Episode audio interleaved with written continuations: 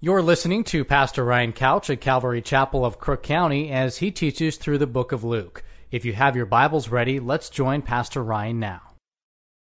Luke chapter 6, we're going through the Gospel of Luke chapter by chapter and verse by verse. Just an exciting study. We're learning so much about Jesus and being challenged by his teachings, and today will be no different. We're going to look at Luke 6, 12 to 36. I want to ask you guys a question. Have you ever had anyone hate your guts? Maybe someone that would like to kill you if they could. If it wasn't illegal, you'd already be dead. Or at least they wished you were dead. If so, then Jesus can relate with you. Because as we left off in our last study in chapter 6, verse 11, Jesus had been challenging the religious leaders and their system on a number of different levels. And they are absolutely infuriated with him. And they're now discussing what to do with him. What are we going to do with this radical teacher? And we all know how that ends up.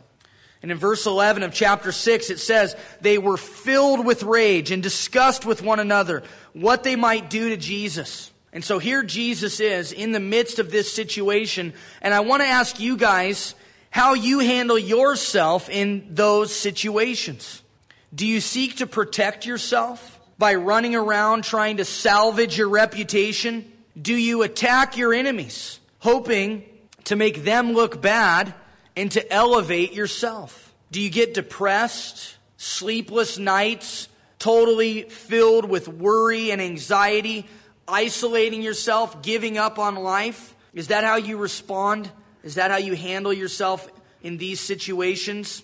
Well, I want to take a close look at how Jesus handled himself in the midst of this persecution, in the midst of people hating his guts and wanting to kill him, how he handled his enemies. It says, now it came to pass in those days. In what days? In the days that Jesus was being persecuted and hated, and a plot and a plan was being formulated to take him out. In those days, Jesus went out to the mountain to pray and continued all night in prayer to God. And so this is how Jesus handled himself. His example to us is that he sought the Lord in prayer. It wasn't that Jesus didn't care. I think sometimes we have this mentality that Jesus just didn't care at all what people said or thought, what they did to him, as they're dragging him off, beating him and pulling his beard out, that he just doesn't care. Or that somehow Jesus is oblivious to this, that he's so busy ministering to people that he has no idea. Look, Jesus was fully man. That's what Luke wants us to understand. He had feelings. He had emotions. Jesus is fully God. So he's not stupid. He's not oblivious to this. He knows what's happening. In fact, he came for that very purpose. He's not unconcerned about it. He isn't oblivious to it. He just handled it properly by taking all of his worries to the Father, the only one who can truly bring clarity to these kind of situations. You know what I mean? When you're in the midst of these things and you're staying up all night and you're worried about it and you're fretting and you're trying to figure out why people hate you, it's only the Father that can bring clarity to that. They can give you wisdom in how to handle yourself. But we want to figure it out on our own, don't we? We want to put together a plan that's going to solve this. But it's only the Lord that will give us wisdom. It's only God that can take care of the problem in the first place. But for some reason, we don't see the need to take it to the Lord. Even though it's simple and it's elementary, we would rather figure it out on our own. But Jesus sets the example for us of taking it to the Lord. Like Philippians chapter 4, being anxious for nothing, but in everything. Two extremes. Be anxious for nothing, but in everything. With prayer and supplication and thanksgiving, make your requests known to God. And the peace of God will guard your hearts and minds in Christ Jesus. That's what we can do as we go to the Lord in prayer. We can give him our worries, and he gives us his peace. But Jesus was not only praying in light of his present difficulties. He was praying in preparation for some very important decisions that he was about to make. And so his motivation for prayer is kind of twofold. Difficulties that are surrounding him, but also decisions that he needs to make. And the decisions that he's about to make will set the course for Christianity. It will launch the church. Jesus chooses his apostles. If you look at verse 13, it says, when it was day, and so after praying all night long, he called his disciples to himself. Now, at this point, Jesus has a multitude of people that are following him, and he calls them to himself. And from this multitude, he chooses 12, whom he also named apostles. Simon, whom he also named Peter, and Andrew, his brother, James and John, Philip and Bartholomew, Matthew and Thomas, James the son of Alphaeus, and Simon called the Zealot, Judas the son of James, and Judas Iscariot, who also became a traitor. These 12 men that Jesus chooses, we know them as the apostles or the disciples. They are the instruments by which God plans to change the world. And every one of us here who has a relationship with Jesus Christ is a byproduct of one of these 12 men's ministry. If you've ever thought of it that way, but these men were hugely important to the launching of Christianity. And the word apostle, it means one who is sent. And so these men become sort of a microcosm, I think, of our own ministry. And the fact that each one of us is called, sent out to be used of God. It wasn't just these 12, but each of us has been given a ministry. Each of us has been sent out.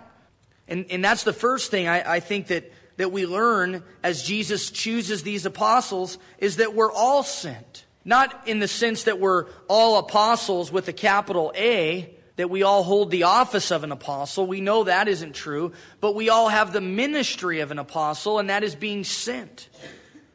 A second thing that we see with the choosing of these men is that God chooses the foolish things of the world. This wasn't a group of wealthy, influential, intelligent men. These were fishermen. There's a rebel in here, a zealot, a man who was rebelling against the government. You know those types, you know, that live up in the mountains in Montana and have like 400 assault weapons and make their own bombs out of Drano and gunpowder and stuff. You know these kind of guys. Jesus chooses one of these guys to be an apostle. I mean, Ted Kaczynski's not on my list of guys to be an apostle. But this is the kind of people that Jesus chooses because he knows that he can radically transform a heart.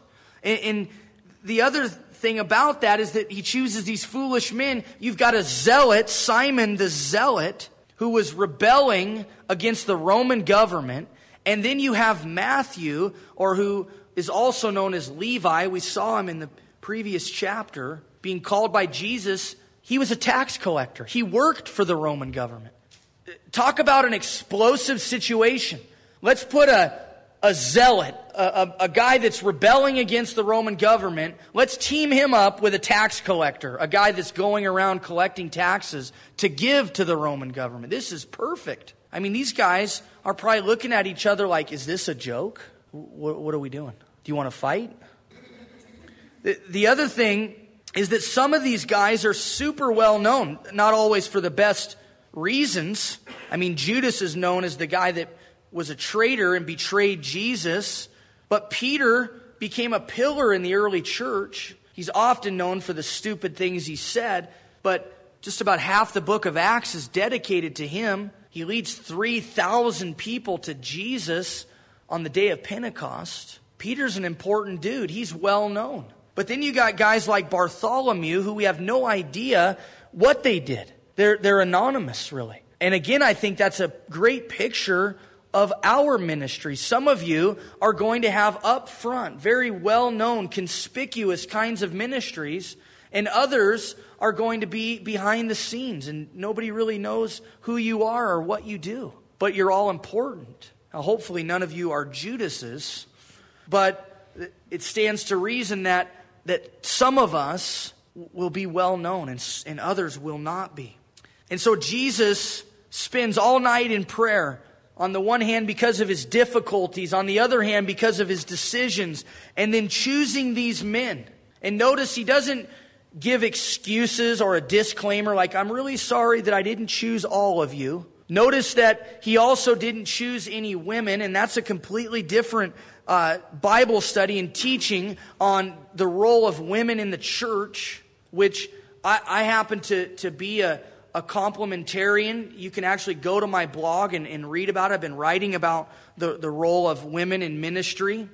There's three views of women's role in ministry. There's a liberal view, egalitarian view, that basically says women can hold any office or position in the church. There's a complementarian, a moderate view that basically says women can hold every office and position in the church except that of an elder. And then there is the liberal view that says that, or the very conservative view, I should say, that says, it's the traditional view, that says that women can only do a few things in the church. They can teach kids, they can teach other women, but they can't give out communion, they can't lead worship, these kinds of things. And here at Calvary Chapel, at this church, we believe in the moderate view, the complementarian viewpoint of women's role in ministry. I believe women can do anything in the church, give out communion. There's nothing that's masculine about that. Lead worship, at times teach, and I think even with men in the presence of that teaching, as long as it's known that they aren't an authority in the church. I think the only thing that a woman cannot do in the church is hold that position of an elder, a pastor, authority over men. And I think the Bible is clear on that, and unless we want to just completely spin the Bible to say something other than what it says, I think we have to believe that. And Jesus, in choosing leaders and choosing people that are going to launch the church, he chooses men. He chooses foolish men. He chooses men. And then he takes these men and he comes down with them and stands on a level place with a multitude of people from the entire region, from Judea and Jerusalem, that's to the south, and from the seacoast of Tyre and Sidon, that's to the north. They're in the Galilee region. They're around Capernaum right now, where Jesus spent the majority of his time. And so people flock to Jesus from the entire region, from the south, from the north, and they came to hear him and be healed of their diseases. And so people were attracted to Jesus' teachings because they were radical and they were authoritative. He taught as one having authority. He didn't just quote other people. He spoke with conviction. And people were attracted to that, as well as those who were tormented with unclean spirits. And so the demon-possessed are coming to Jesus. And they were healed. And the whole multitude sought to touch him, for power went out from him and healed them all. And so Jesus right away takes his apostles and just throws them into the fire of ministry. And people were coming from all over to hear Jesus teach, to be touched by him, to touch him.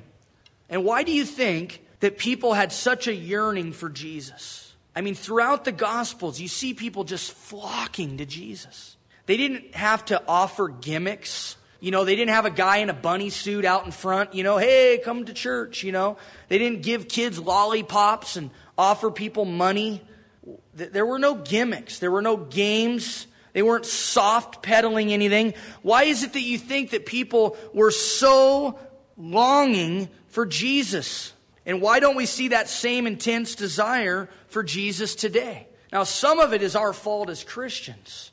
Some of it is our fault as the church, because the church is not authentic, there's nothing relevant about it, and people just think, why should I bother? But even as followers of Jesus, we don't see this kind of yearning and this kind of desire. People have sort of a laissez-faire kind of an attitude about church and about worship and about gathering and fellowshipping. It's kind of like, take it or leave it when it's convenient. If the weather's nice, well, then I got to go to the lake. If the weather's horrible, then I can't drive on the roads. And, literally, when the moon is blue, then I may go. if it works into my schedule, if there's nothing great on TV that morning or the football isn't happening. I mean, there's all kinds of reasons. Why don't we see people longing and yearning for Jesus today? Well, I think Jesus gives us the answer to that in his teachings. Jesus, as he has these people gathered, this multitude gathered, including the apostles that he's just chosen, he uses this as an opportunity to teach. And these teachings that really go from verse 20 through the end of the chapter, we're only going to look at about half of the teachings this week, and then we'll finish it up next week. But these teachings, they fly in the face of the world's values. Jesus' teachings here exalt what the world despises. And maybe as we read it and we study it this morning, maybe you're going to go, you know what? Man, Jesus exalts what I despise. These teachings reject what the world admires. And maybe you're going to go, you know what? This is a rejection of what I admire. And if that's the case, then you really need to do an intense look at your life and to see that if you're going in the right direction. See, Jesus is calling us to be counterculture. Jesus is calling us to be radically opposed to the pattern of this world and to have our life line up with him. And so if after reading this and hearing these things, if you say, I'm in opposition to this, then you have to know that you're in opposition to God. This isn't radical Christianity at all. This is Christianity. This is what Jesus commands and calls us to do. And he's compelling you and I to follow these things this morning, to be counterculture.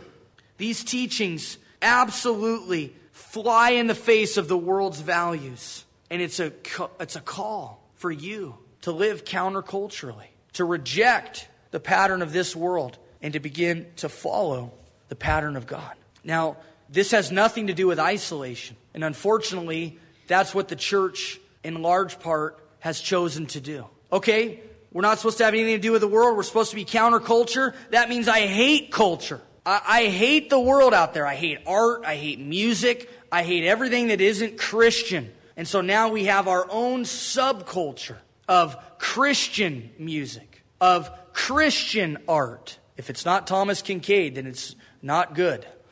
Really? Because he paints little churches in the mountains? I mean, not everybody likes that kind of art. I wouldn't have one of his paintings. They don't appeal to me. It's like a perfect little world and perfect little people. We're not perfect people. It's kind of a world that doesn't exist. But some people like that. But it's not necessarily right or wrong because it's Christian or that it's Christian music. And so that makes it good. And we look down upon those artists who have chosen to go the route of just making good music and using it as an influence to point people to Jesus. Oh, they're a sellout. They're selling out for the man. For what, man? For money? Well, believe you me, the Christians are making a lot of money too. Stephen Curtis Chapman's not broke. Let's just figure that out right now. And most of the record labels that are Christian record labels are owned by secular labels. It's just like Fox News, you know.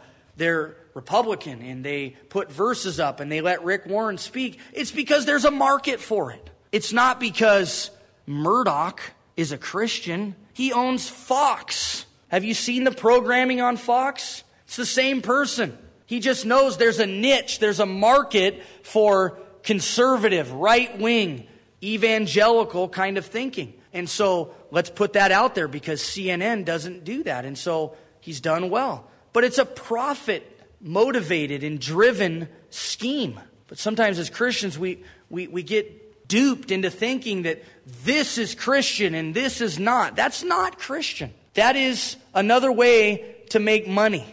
You cannot have a Christian t-shirt. There's nothing inherently Christian about a t-shirt because you can put that t-shirt on and be absolutely opposed to God. And so you got a t-shirt on that says his pain, you know, my gain, and it's got Jesus and a cross, and then you're treating people like garbage. See, that's not what Jesus wants for us at all. He says, you know what? Buy a regular shirt and live your life like me. And people will be drawn to that. People aren't drawn to a bumper sticker. Have you ever heard of anyone that got saved because their bumper sticker said, you know, turn or burn? You know, Jesus is coming back and boy is he pissed, you know. I mean, that is not leading people to Jesus. The fact of the matter is that these teachings is what people need to see in our life. That's what we're about. Now, please don't get me wrong. If you have a bumper sticker, great. We used to have church bumper stickers. I never put one on because I'm not a great driver. I've been known to tailgate from time to time. I have an excuse. I only have one eye. I can't. My depth perception isn't good. Might be that. It might be that people drive too slow. But if you have a Christian T-shirt and you're wearing it for the Lord and it gives you opportunities, praise God. But live for Him. Show Jesus on your face. Show Jesus by your actions. And then wear a shirt if that's what you want to do. If you like Christian music, praise the Lord. I don't dislike Christian music. But I also listen to secular music. I don't listen to garbage. But there's a lot of great music out there, put out by people who are gifted by God. There's great art and there's great books. And if we just are so myopic and in our own little bubble, and is that a Christian book? Was it written by a Christian author? I mean, come on. There are principles and things that we can learn from lots of different kinds of people. And I'll say something else about books that maybe you haven't heard a pastor say before. Read books you disagree with. Don't just read books that you agree with the content. If all you do is read books by authors that you agree with, you'll never learn anything. You'll never be challenged. Read books that you don't necessarily agree with. If you're a Christian who's very dispensational and you look at end times eschatology and you believe in premillennial, pre-tribulational eschatology, if all you ever do is read books written by those guys, you're never going to learn. You're never going to be challenged. The books written by people with opposing views are written by people that love God. And they're trying to wrestle with these things.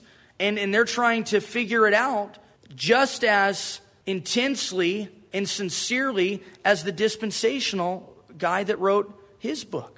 And so we can be challenged by thinking outside the box a little bit. And I want you guys to understand that Jesus is not saying hate the culture, isolate yourself, only go to Christian coffee houses, only buy from Christian manufacturers, only go to Christian mechanics. No, buy products from people that do a good job. Go to a mechanic that does a good job. I've done the whole Christian mechanic thing and had my car breaking down every other mile.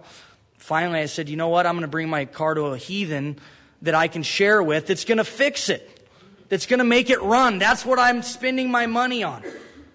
And so I hope you get the point. We aren't supposed to be counterculture in the sense of, let's run away and hide. Let's retreat to the mountains and build a big house and we can all live there together.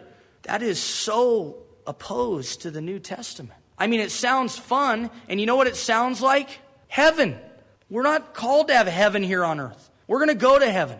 And everything's going to be Christian in heaven. It's going to be amazing. But we're not living there yet. And sometimes I think we're a little premature with our expectations.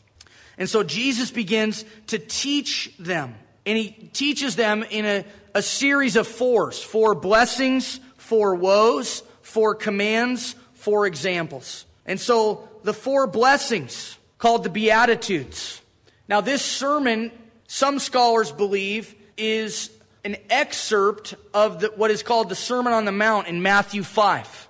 Now obviously it's not the exact sermon because that is 3 chapters long. So it's either excerpts from that sermon or it's a completely different sermon that Jesus gave where he refers to some of the same principles and teachings. Now, I believe that because I know as a preacher that I repeat myself a lot.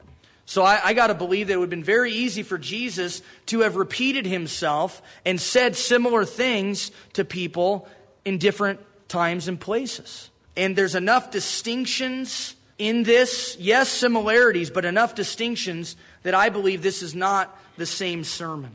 And I think it does help us to interpret it accurately. And so the four blessings. He says, blessed are you poor, for yours is the kingdom of God. And so the first blessing is, blessed are you poor. Now Matthew, in his beatitude says, blessed are the poor in spirit. And it's more general in its context, where here Jesus says, blessed are you. It's personal. And it's just poor, not poor in spirit. Now, many believe that Luke just left that off and that he is speaking figuratively, just like Matthew in recording Jesus in chapter 5. I don't think so.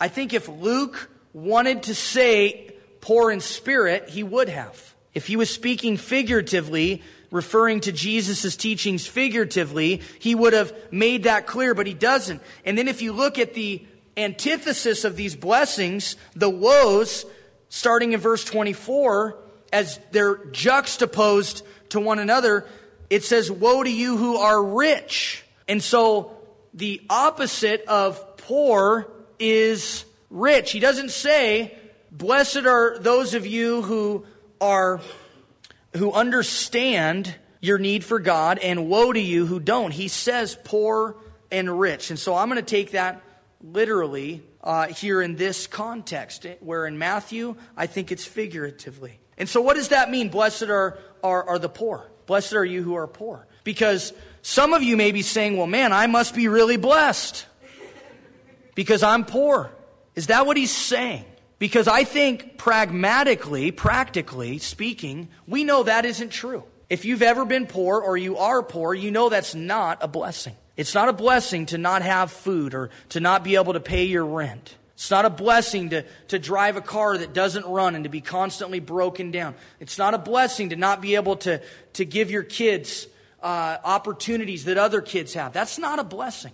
Many would say that's a curse. Nor is Jesus just taking out a segment of society and saying, you're blessed and everybody else, well, forget you. And so that the poor people can walk away feeling good about themselves. No, Jesus is saying something very specific having to do, I believe, with money, but it's your heart. Because the Gospel of Luke has as its theme, one of its themes, a sub-theme for sure, the issue of how you handle your money and how you handle your possessions. And in chapter 12, we're going to get into that very specifically, as Jesus says that a man's life does not consist in the abundance of the things he possesses. And so, blessed are you poor. That is those that do not rely upon the world's system of wealth. That is those whose world is not consumed with and focused upon money. Now, you don't have to be rich to have that be true of you.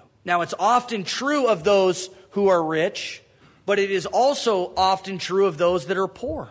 And so what Jesus is teaching us is not so much how much money do you have, but how do you handle that which you do have, and does it drive you? Is it what gets you out of bed in the morning? Is it your focus? Is it all that you talk about? Andrea has a family member who I think at one time was wealthy, but he's just giving all of his money to his kids, supporting them, but that's a completely different story. If you're around this man for any length of time, all that you will hear him talk about is money and the opportunities that he missed. And man, if I was just smart, I would have bought these houses. All those houses right there, I could have bought them for $10,000. You know how much they're worth now? $400,000. And he'll drive you around and tell you of all the opportunities that he's missed and how much money he's made. And he just talks about money, money, money, money, money. You can be poor and do the same. And so Jesus is saying, blessed are you who are not controlled by money, whose life does not consist in the pursuit of money, because yours is the kingdom of God. See, you're storing up your treasures in heaven, and you can do that whether you're rich or poor. You can do that whether you've got a huge bank account and you make six figures, or you've got nothing in your bank and you're getting phone calls from creditors. How do you look at money? It's like the rich young ruler who came to Jesus, and he was, I think, responding to Jesus' teachings, wondering, Jesus, why is it that you're not promoting people like me, people who have lived by the letter of the law, legalists, people who are good and righteous and upstanding? Why is it that you're hanging around sinners and you're telling them that theirs is the kingdom of heaven? What is it with that? And he goes to Jesus and he says, okay, Jesus, what is it that I need to do? And Jesus, knowing that he had kept the law from his youth, didn't tell him quit lying, quit cheating, quit blaspheming God. That wasn't this guy's problem. He was upright. What Jesus said to him is, go sell everything you have and give it to the poor. Jesus didn't say that as some kind of an umbrella by which everybody needs to get under to be saved, that everybody's got to go and sell everything they have. No, he said it to him very specifically and pointedly, knowing that this man's life was controlled by his possessions. And so he said to him, go sell everything you have. And the guy went away sad because it wasn't possible for him, because his identity was found in his money. His very life revolved around his possessions. And if that's you this morning, you're not blessed. Jesus warns you. Yours isn't the kingdom of heaven. Your kingdom is right here on this earth. Jesus said, blessed are you that hunger. Blessed are you who hunger now, for you shall be filled. This word hunger here, it has the idea of an intense longing for something. And I think what Jesus is speaking of is those that understand what it is to go without.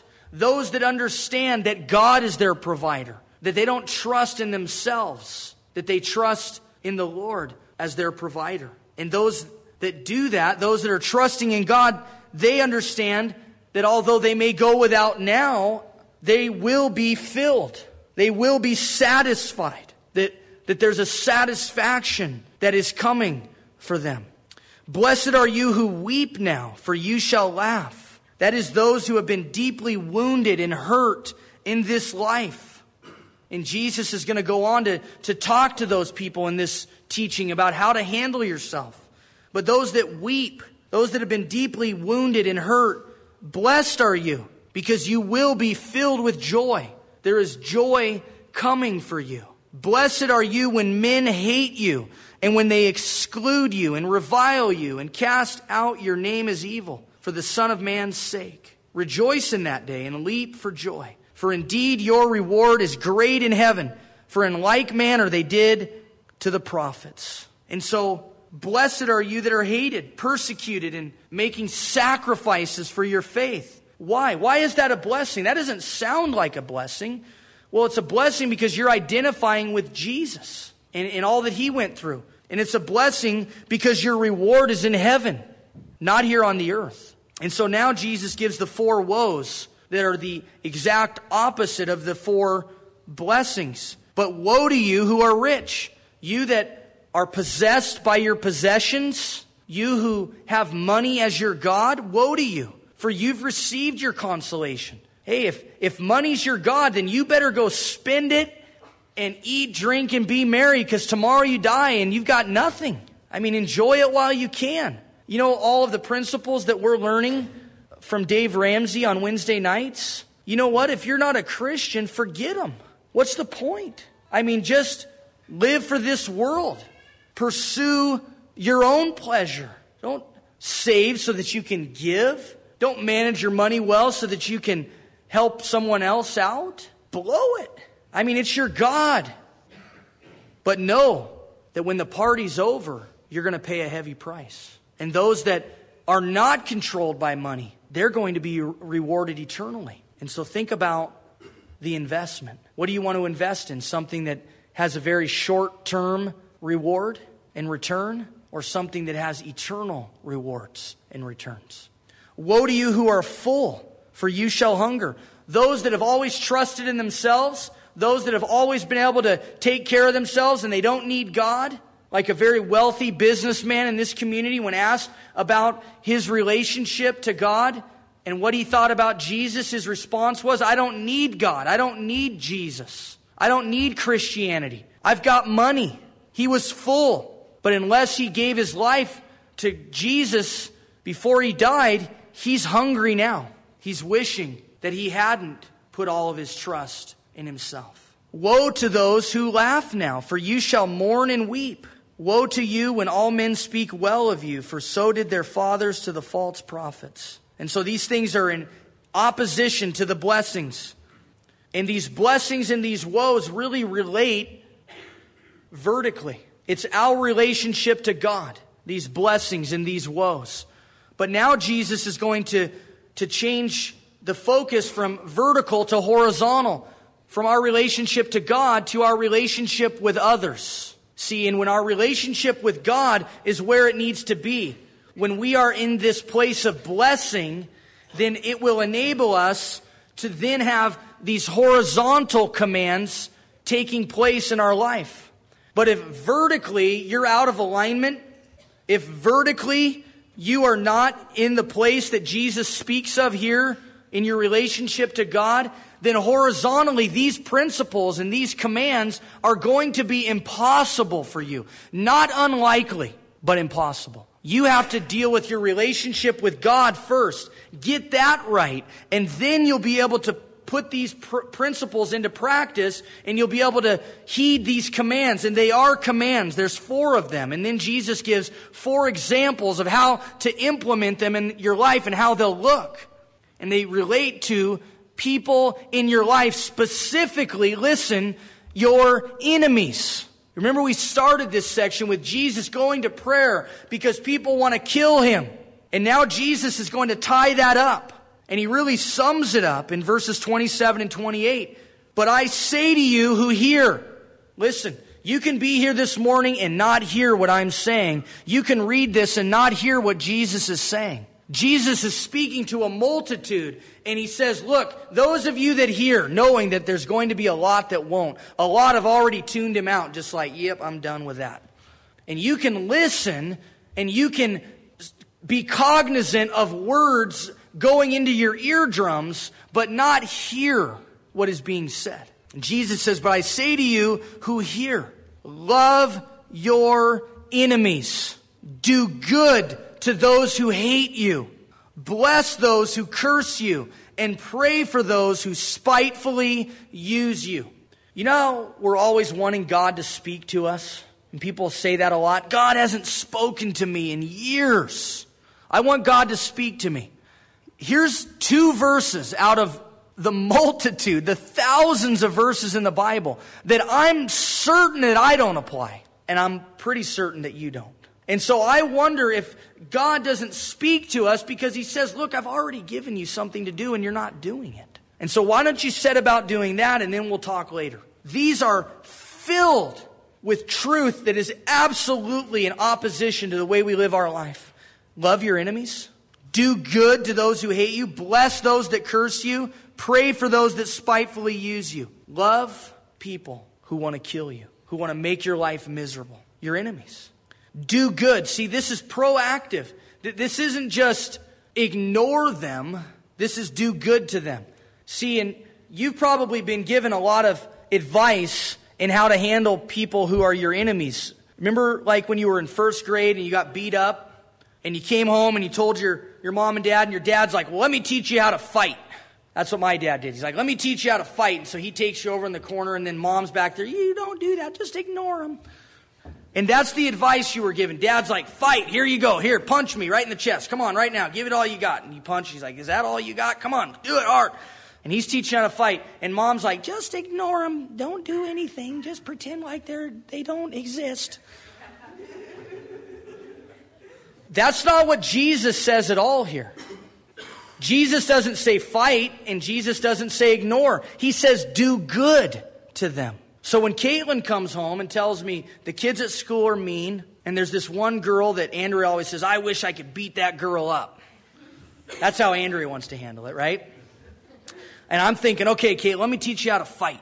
And then we hear Jesus, and he says, do good to them who hate you. And how that might work out in your own life would be different, but do good to them. And so maybe for Caitlin, it's giving some of her candy to these kids that hate her. Maybe for you, it's giving work to a subcontractor who's just spoken horribly about you. Or maybe it's covering a shift for somebody at work who's always trying to make you look bad. And now they desperately need a day off. And if you don't cover it for them, they won't be able to take it. And you take the day off for them. And you don't think that's going to impact them? Jesus said, bless those that curse you.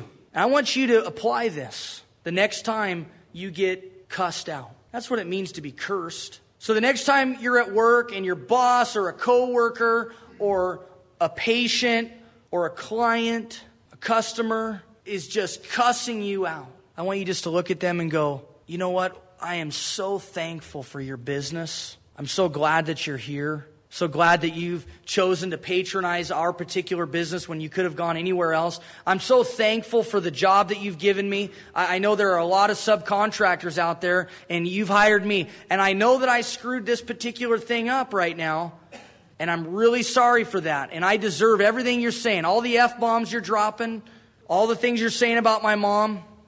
I deserve it. I deserve all of it. And I want you to say that to them, and I want you to see the look on their face when they are absolutely under confusion as to how to handle themselves. What? What did you say? Jesus said, pray for those who spitefully use you. That is, those that abuse you. That's what that word means, spitefully use you. Those that have abused you. What does he say? Get back at them. Have a little pin cushion that looks like them and a little voodoo doll. Hope that they die. He says, pray for them. And you know what? This might be a work in progress for you, where maybe initially you start praying for them and it's like, Lord, I pray that you would kill them. That's what I pray, God. Just, kill them. And God's like, no, I'm not going to do that. And then it progresses a little bit. It's like, okay, Lord, if you're not going to kill them, then just give them some nasty disease. Something, maybe that won't kill them, but that'll never go away. Give them syphilis or something. And the Lord's like, no, I'm not going to do that. And so then you're like, okay, Lord, well, I guess, bless them. And I mean, I've been there where I know that I'm supposed to pray for somebody that I just absolutely hate. And it's even hard for me to utter the words, God bless them. Because I'm just thinking in my mind, they're going to be blessed. They're going to have all kinds of money. They're going to have a fulfilled life, and I'm over here miserable. See, what God wants to do is change your life, change your heart. And as you're praying for people, you can't help but be changed.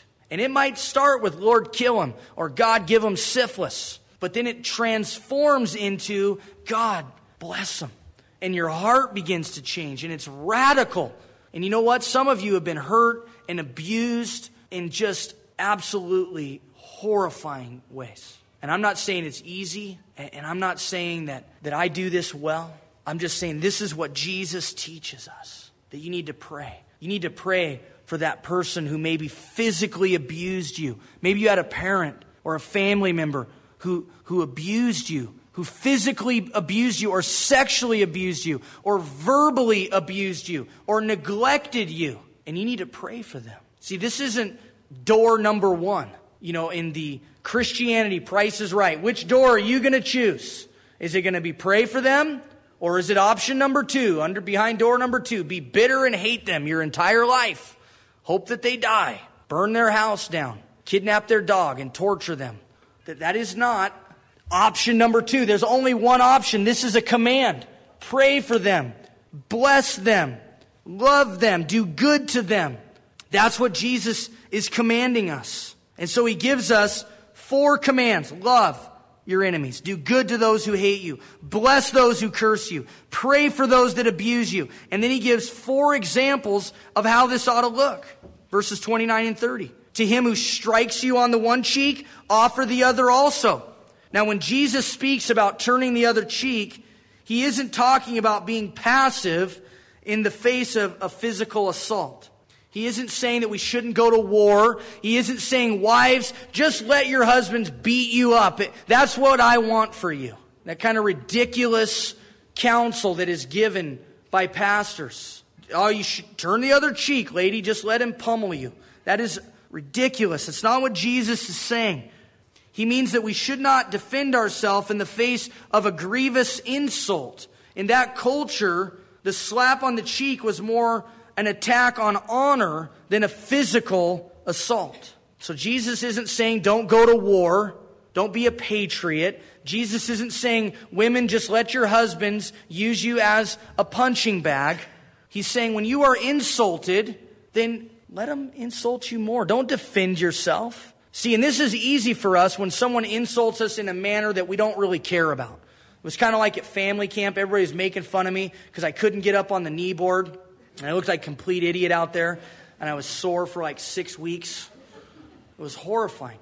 But I didn't really care because I don't take pride in kneeboarding. I've done it like 6 times. I mean, come on. Who cares, right? But when somebody insults my Bible teaching, something I've poured my life into, now those are fighting words. And we'll go to the mat for that, right? And so don't think of yourself high and mighty because you can turn the other cheek when somebody says something you don't really care about. It's when it hurts you. How do you respond? It's when somebody that you could take. You know, it's like people that pride themselves. Yeah, the guy, I mean, he was rude to me and I just walked away. Yeah, he's like 6'5", 250 pounds. You were scared for your life. You had all kinds of things you wanted to say. But if the guy's like 5'6", 135 pounds, yeah, you'd have knocked him out. It's just like your boss. Your boss insults you and says all kinds of things, and you're thinking, this is a tough economy. Jobs aren't that good. Biting my tongue, right? And you pride yourself on that. But how about the lowly coworker who has less seniority than you? When they insult you, how do you handle it? If someone takes your cloak, do not withhold your tunic either. And again, culturally, they would go to court over things, and the judge might say, okay, I rule that you give them your cloak, your coat. Jesus said, well, not only give them that, but give them your shirt also. Go the extra mile. Give to everyone who asks of you. And so don't worry about being taken advantage of. Now, we're learning these principles from Dave Ramsey on Wednesday night about not lending to people and not just being an enabler. And I think that is biblical. But the motive is love. See, you ask for a loan, and I know, man, you are not handling your money right. You're blowing it. You need to reprioritize. You need to get a budget going. And so I withhold that loan from you because I know it's the best thing for you. It's out of love. I'm not withholding it because I'm tight, because I'm holding on to my money. Forget you, dude. I worked hard for this. By the way, you're never going to pay me back. I saw what you did with that other person. No, see, that's the wrong kind of heart. Jesus said, unless your motive is love, then give to everyone who asks of you. And from him who takes away your goods, now we're talking about stealing. Not somebody that asks, somebody that steals it. Do not ask for those things back. Really? I mean, again, this is in complete opposition to the way that I look at things. Somebody steals, I want my stuff back. I want to kill them, and I want everything they've ever owned. But Jesus said, don't ask it back. Don't worry about it. See, this is in direct correlation to your relationship with God and your relationship with your money. See, when you're in right relationship with God, you're not possessed by your possessions. And so when people take them from you, it's like, yeah, can't take it with you anyway. These last 3 examples come as a result of not being planted in the world. These things relating to your money. You know that your Father's going to take care of you, and so you're not trying to protect your stuff. And just as you want men to do to you, you also do to them likewise. Now, who's Jesus talking about, and what's the context? He's talking about enemies. And so you think about the enemies in your life. You think about the people that have harmed you and abused you, and you write a list of how you wish they would have treated you, how you wish they would have spoken to you and raised you, the things you wish had been done to you. And then you take that list that you've created and you go and do that to them. That's unbelievable. That would change the world. If we could let down our guard, if we would have soft hearts, if we would say, yes, I've been hurt, I've been abused, but God, I forgive them. And God, I'm now going to go and to do to them what I wish they would have done to me. Unreal. Jesus isn't talking about the little old lady across the street so much. I bake cookies for Myrtle across the street. Well, of course, everybody does. She's nice. Jesus isn't talking about the person who has provided for you and loved on you and cared for you. It would be just natural to give back to them. And that's what he goes on to say. But if you love those who love you, what credit is that to you? For even sinners love those who love them. Even sinners love Myrtle across the street. It's Bob, the other neighbor, whose dog poops in your yard or who built a fence on your property. And you know it's yours. And you're saying, Bob, this is mine, and you built a fence here, and you're a foot on my property. Oh, well, it's too late now. Sorry. Well, and by the way, Bob, your fence isn't working because your dog's still pooping in my yard. See, it's not Merble across the street. It's Bob. And maybe it's even worse than that. Maybe it's mom and dad. Maybe it's mom who just criticized you and was horribly mean to you. Maybe it was dad who abused you. Maybe it was an uncle. And Jesus says, look, if you're just loving those that have loved you, that's not Christian. That's normal. Sinners do that. Godless people do that. And if you do good to those who do good to you, what credit is that to you? For even sinners do the same. And if you lend to those from whom you hope to receive back, what credit is that to you? For even sinners lend to sinners to receive as much back. But love your enemies. Do good and lend, expecting for nothing in return. And your reward will be great, and you will be sons of the Most High. And so what does it mean to be a child of God? It means to do these things, to apply these things. This is Christianity, see? What does it mean to be a child of God? It means that you're counterculture. It means that you're not living toward the pattern of this world. You're living in exact opposition to this world. And I want you guys to think about your own life in relationship to these teachings and to say, is this true of me? If it isn't, then what's going on? Have I walked away from Jesus? Did I never know him? Do I have the Holy Spirit in my life? This is what it means to be a child of the Most High, because he is kind to the unthankful and to the evil. See, you have to remember that God has poured out his grace and his love upon the whole world.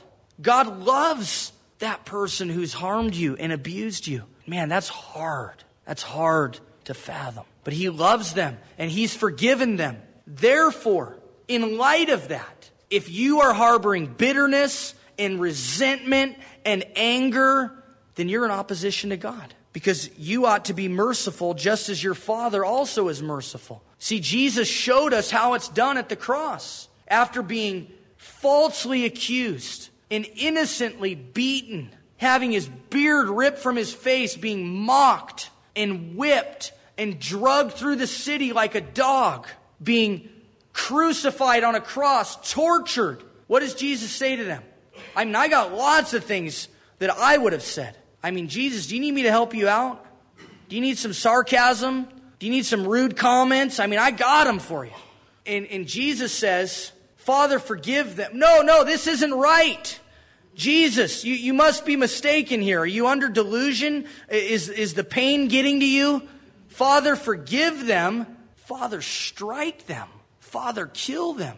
No, Jesus said, Father, forgive them, for they know not what they do. As people are walking, spitting on him, mocking him. He's the creator of the universe. I mean, couldn't you have just taken out one or two of them just to show everybody who's the boss? That's what I want you to do, Jesus. Rambo Jesus.